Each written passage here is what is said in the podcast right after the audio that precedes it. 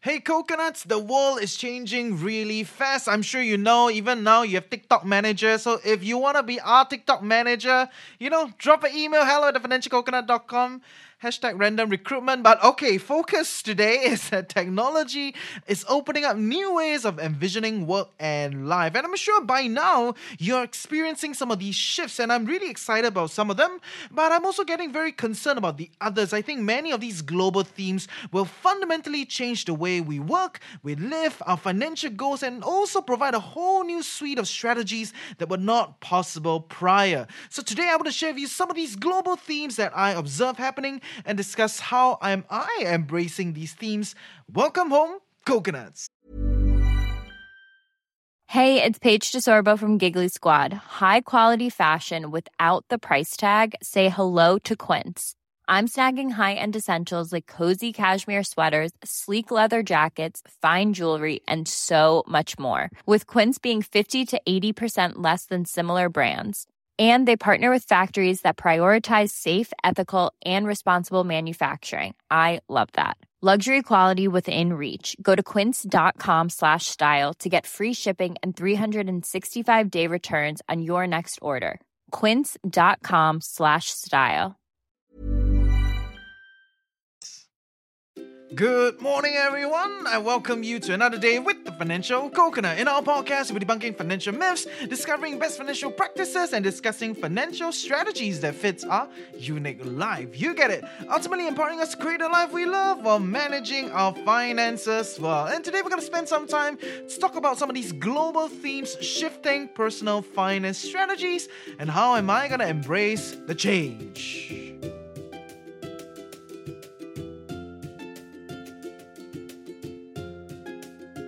I think you don't need me to tell you that recently many things have changed. Well, I'm pretty excited to hear old people talking about chum. Yeah, that's what they call it, like chum chum. Everything also chum, but cheesy. But yes, clients are also becoming very comfortable with meeting me online, so that's great. I am seeing how a lot of these global themes and shifts will change the way we live and plan our finances, the way we work. You know, we may not even live here anymore. So not always in the best ways, but I think we are entering a misty ground, and best practices will take some time as we find new equilibrium. So today we're really going to spend time to explore my imagination. How do I see some of these changes? What are some of the best practices in my view? And open up your minds to the possibilities of the different ways to live life. And in that sense, translate into different ways of managing your personal finance. More importantly, I hope you feel that you are not alone. We're all in this together, because it is pretty scary to, you know, actually think that you're alone. Although sometimes, you know, you do feel like you're alone because nobody really talks about it. But hey, always come to our Telegram group. We can have a great chat. But as we develop, we will find better ways to live, better way to work, and better ways to play in this new normal. And the truth is, there are many themes, forces that are going to fundamentally change the way we live our life and plan our finances. Today, I've only picked 3 of them. And if there are any interesting new themes that you feel are going to fundamentally change the way we live, please come to our Telegram group and share that with us. So these 3 things matter to me. I know other things will matter to you. So the very first theme that is going to change the way we plan our finances is that humans will live much, much longer. Young adults today may live an average of 90 to 100 years old. My God, imagine the wrinkles. And hey, this is not some like sci-fi dream or conspiracy theory or some fairy tale, yeah? Okay, there are actually all new technologies out there today. Things like CRISPR, which can accurately cut out parts of your DNA sequence. And if you don't know yet, there are actually a lot of problems that are caused by mutations of your DNA sequence, things like cancer, okay? So the rise of these kind of better understanding of DNA and genomic sequencing also allow doctors and scientists to be more targeted with their treatment. It's no longer a guessing game, okay? If you didn't know, actually, a lot of doctors are guessing half the time when they look at you. So all the new studies and the new ways of diagnosis and all that's just giving them more information to better and more accurately serve your needs, right? And so all these kind of technology growth and the increase of pre-care activities, promoting healthy lifestyle, mental health, and a broader appreciation for aging are all going to contribute to longer life expectancy. Of course, I know when you hear this thing, you'll be like, wow, Biang, I don't know how I'm going to feel, you know, when I'm 90 or 100. For all you millennials out there, 30s, 40s, you're already seeing that change in the way of life, your diet, your body, it's just feeling different. So even I, you know, am experiencing this change and I don't know how to feel exactly. But the reality is we're going to live longer and Singaporeans on average will see a 0.16% increase in life expectancy yearly. On average now, we're already living to somewhere like 83, 84. So, you know, 0.16 on average by the time we are old, 90, 100 years old, it's very, very possible. So it's not just like a pure statistical extrapolation, okay? We're seeing a lot of research going on here and the government is putting a lot of money into healthy aging and better prepare for the future elder population. So Singaporeans being Singaporeans and the government being government, yeah, they're very kiasu one. So if there's nothing here, they will not do much about it. And there are even some projections to suggest that by 2050, 50% of Singapore population will be senior citizens. Well, that'll be a lot of old people. Hopefully not grumpy. Okay. Hopefully not grumpy old people. But yeah, I don't know how to feel, you know. This is just a reality that we have to work with. And so it's going to fundamentally change a lot of how we view things, right? It's going to allow us to question a few things, one of which is, are we really going to retire at 65? You know, which means like you work 30 years or 35 years and then you retire one time, good one, and then you live for however long you want to live. In the past, maybe a lot more possible because 30 years of preparing for 15 years of retirement sounds okay, but going ahead, we're going to live a lot longer and many things are going to change. So midlife crisis may not be a one-time thing. It's going to be a multi-times thing and retirement may not be a one-time thing anymore. And you're seeing a lot of people doing that, right? So first 10 years, you may explore a particular career as an extension of your education. Then after that, you kind of figure, okay, maybe I like to do this. I have this certain skill set and I can find a market that allows me to profit and make money out of this. Okay, then I take a pivot, I change, right? So then you may have like 2 to 3 or 4 careers in your life and retirement can be a beautiful thing that keeps happening and rather than like a one-time good one. So in my honest opinion, since we're going to live longer, we're going to have multiple careers in our lifetime, coupled with all these digital enablement, you know, and work becomes essentially less physical and more creative, right? So we can really work very, very long. We will not retire once. We may retire many times. So in that sense, I really feel that you might want to revisit the idea of like, I'm just going to work very hard and save all the money and going to retire. So a lot of people actually at their workplace, they get a little bit jaded, they get burnout, and they're just biting the bullet and bearing the pain of gathering resources so that they can retire ASAP, right? I mean, I have a lot of friends working in the corporate world or working in a job that pays them really well but kind of eats their soul.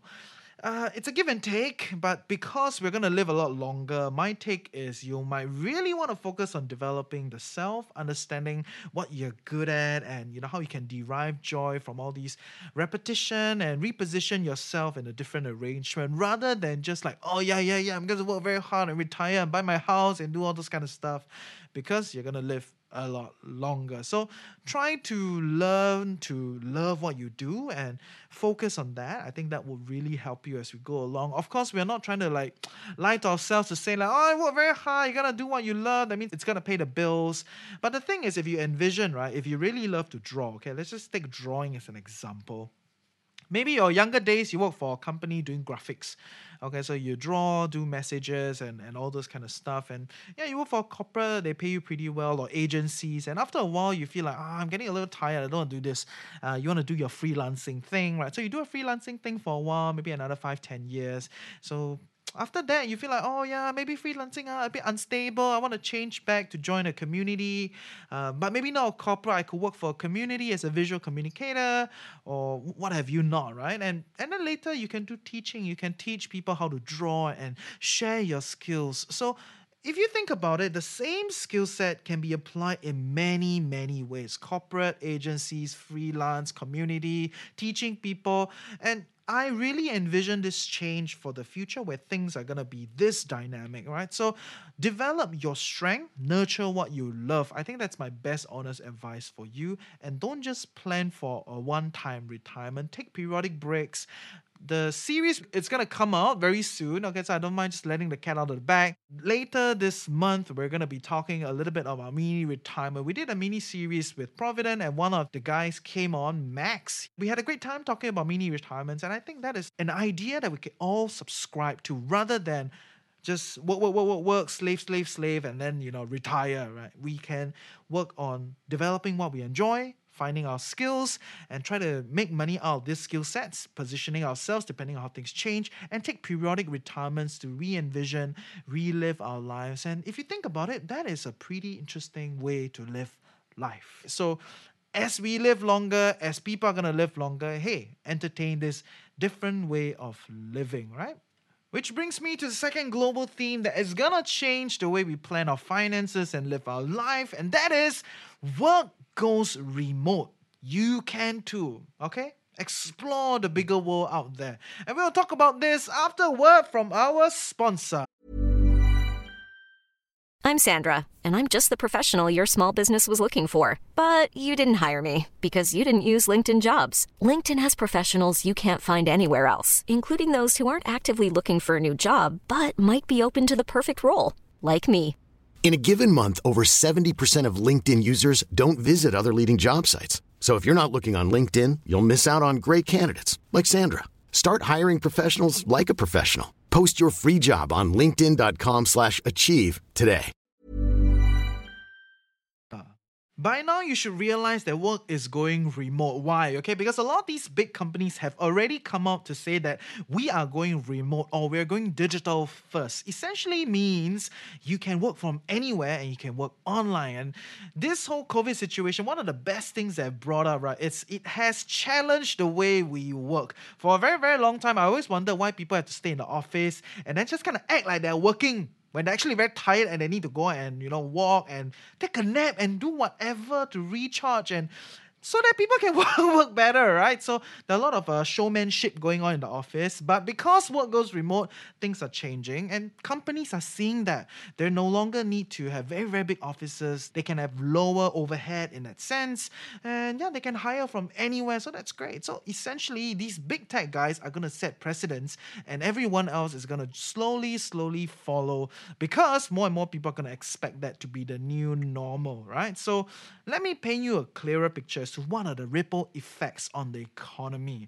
So in the past, cities have always been where jobs concentrated. Big employers are there to hire for talent, and big talent pools have more jobs. So talent, job, talent, job, talents. It kind of creates this network effect, and voila, a whole new city is built. So everybody start to get concentrated, and many other peripheral economies of services, utilities, housing, entertainment, and all these other different sectors will pop up. So you actually see a lot of countries or a lot of cities where there are only one or two big sectors. It can be like a whole city just built on finances, or like financial services. It can be a whole city built on manufacturing and all those kind of stuff, right? It's just in Singapore, we see like, we only have one city. You can't really see much. Huh? But in many other parts of the world, hey, you actually see that, okay? So like I stayed in Shenzhen, I stayed in China, and also stayed in Malaysia. So I'm going to share with you a little bit of my experience living in this huge migrant city of Shenzhen and this suburban city of Subang in Malaysia. Okay, some of the economy how I observed when I was there, because I think that will give you a lot more clarity as to how the economy is going to change and how you can then leverage on this remote working arrangement to go further. Okay, for a very, very long time, China was a sleeping dragon. I'm sure everybody knows. And one of the first major economic push by the Chinese government was this place called Shenzhen, which was essentially quite a rural town in the southern border of China, opposite Hong Kong. By now you should know, huh?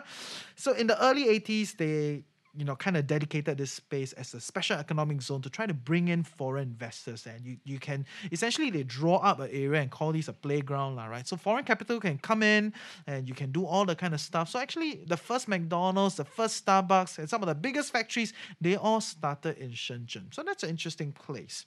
So as more and more of these kind of foreign capital or, you know, regional capital come here to explore this new way of life, this new economic model, more and more of the economy start to grow and more people come in to live here, to capitalize on the jobs. And you see this cycle repeat and grows into a network effect. So fast forward 30 years, Shenzhen now is like the Silicon Valley of China.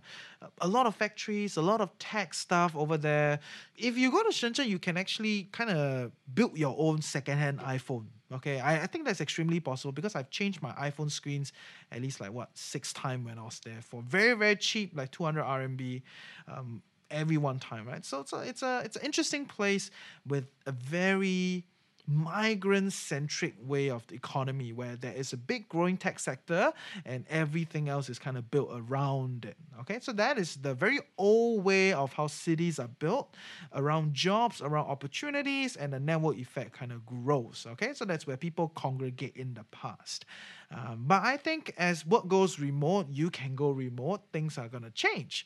So then it brings me to my experience in Malaysia. When I was living in Malaysia, I was actually living in the suburbs, right? So this small little suburb called Subang that really relied on the university students for its economy, okay? It's a lot of small little quirky things, small little cafes, little shops, so kind of scattered all around. It was a sleepy town with a lot of character, but wages were relatively low and people would want to get jobs in the heart of KL where the big MNCs hire, kind of like Shenzhen, kind of like Singapore, where all the big MNCs are there and they hire, they pay the best dollar. But of course, high density means very stress, everything's very expensive and all the standard things that you probably know.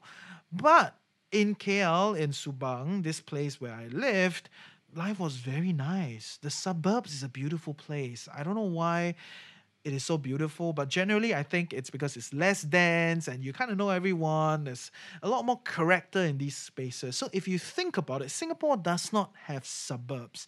And a lot of people still stay here because of work opportunities and because of this kind of emotional attachment to where we are.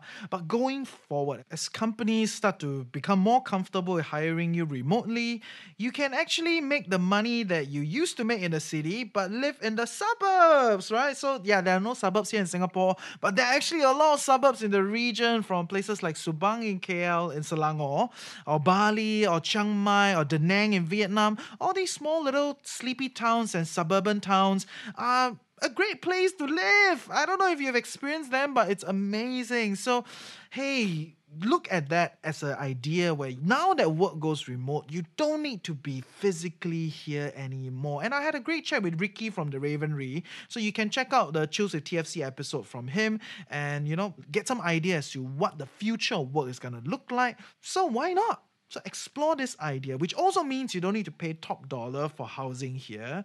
And I know some people will be concerned about like education, healthcare, and actually, right, if you live in the affluent part of the town, naturally they have private healthcare, they have private education. So, hey, I think you will be able to afford and you're going to be doing pretty fine. But don't mark my words for it. Try to go shopping, right? So these days, just look around online, try to find out what's the cost for private education, private healthcare, and how is it going to be like living there. So open up your minds. That is kind of what I'm trying to do. Not to tell you that, oh, Da Nang definitely better, or Subang definitely better.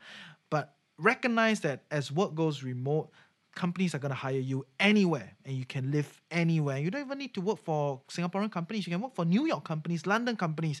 As long as you're good enough, you can do it anywhere for any company, and that's going to be a whole new world. Scary for a lot of people. I sometimes also feel a bit scary because now the job market becomes global. But if we do it well, hey, why not? It can be a whole new way to live. Which brings me to point number 3, the third theme that's going to change is finance is going digital. And we've talked about this extensively. From digital banks to brokerage with new UI, a very nice one, not like the old ass user interface that looks like shit. Digital payments, comparison sites, digital currencies. Very soon you will see all sorts of things that are going to happen, right? So one of the things that I envision that's going to happen is this thing called digital insurance co-op. where people can risk pool together instead of letting one company make all the money. Everybody just kind of pool our money together and have this centralized blockchain to govern this whole thing. And sometime down, you don't even need to essentially let the insurance company make money. Everybody can pool risk together. So that's interesting. And you also see a lot of new ways of making money, a lot of digital assets, or a lot of traditional assets going digital also, right? So maybe in the future, people will really want to own things like Habbo Hotel, digital properties. So new tools, new money, new assets are popping up like rabbits.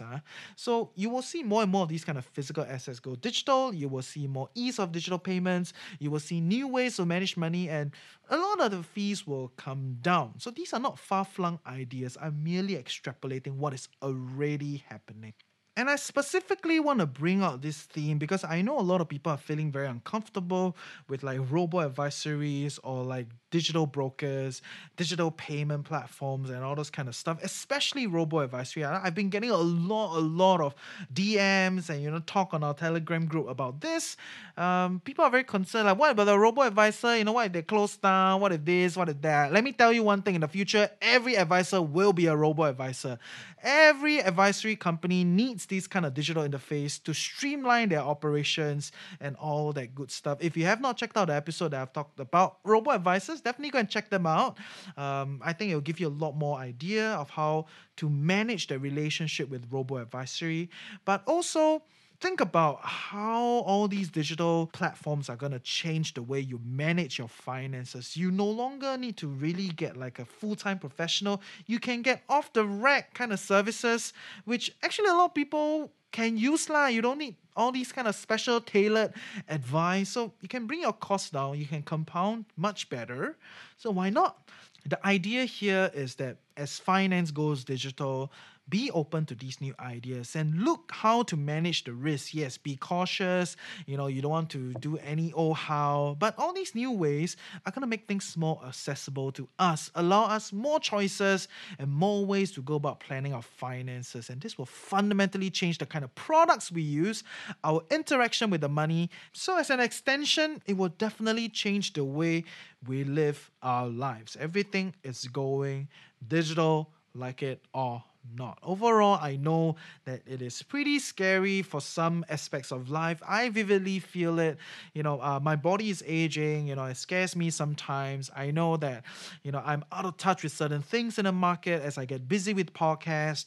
I know that I can never be fully aware of everything. And sometimes I rely too much on past ideas to evaluate the future. So I think today's episode is really about opening up our minds and being relevant and learning and just kind of recognize that, hey, the future is amazing and a lot of things are going to happen. While there's some fears here, why not? Let's capitalize on it and see how far we can go. And if you have any struggles, you have any concerns, any worries, hey, at least know that you're not alone, okay? We are here for you. So to sum up today about the 3 global themes that are going to shift our personal finance strategies. Number 1, people are going to be living longer, right? So the way you look at it is maybe retirement is not a one-time thing. Maybe you don't even do one career, you will change, and you want to look at skills and develop your character rather than, just kind of bite the bullet and just grind, okay? Look for things you love and see how things can go. Next is work is going to go remote and you can go remote. You no longer need to be too concerned about housing prices in the city. Of course, maybe suburbs pricing will change also because more people may shift out. But the idea is you now can move around. You don't need to be physically. You can literally vote with your feet. That means you can go anywhere. You don't need to be here, right? Work can be anywhere, and that's going to change so many beautiful things. And the last one is finance is going to go digital. So you're going to be empowered with all these new ways of managing your finances. Don't be afraid. Manage the risk, yes, but hey, keep learning, keep evaluating as you go along. And I hope you learned something useful today. See ya!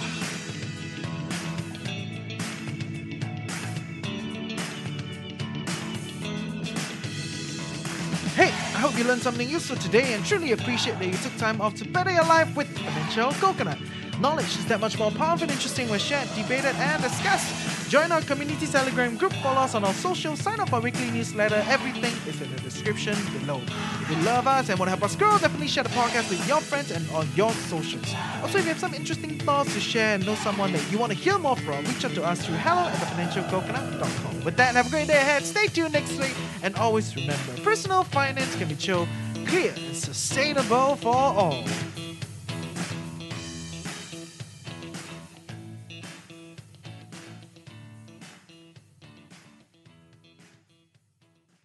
Woohoo! So yeah, I think a lot of things are changing. It's pretty scary, but hey, you think about it, it's gonna open up possibilities. We don't need to live here. We can do so many other things. We can try different stuff. So why not, right? Get yourselves out there, right? It's gonna be fun. And later this week, we're gonna talk about REITs, right? So a very popular product. I'm sure you guys know. I'm gonna spend time with Jude from Scythe to talk about how REITs are gonna change in Singapore, because we see more and more local REITs buying foreign property. So how is that gonna change the dynamics, right? And later this month, we're gonna do this whole series with Provident where we're going to talk about like young family planning, mini retirement, estate planning, all those kind of good stuff. That's going to be really, really insightful. As I was recording, I thought I learned a lot of good stuff. Next week, we will be talking a little bit about how to plan your finances. Okay, so that's the big thing, right? Financial planning is a whole sector.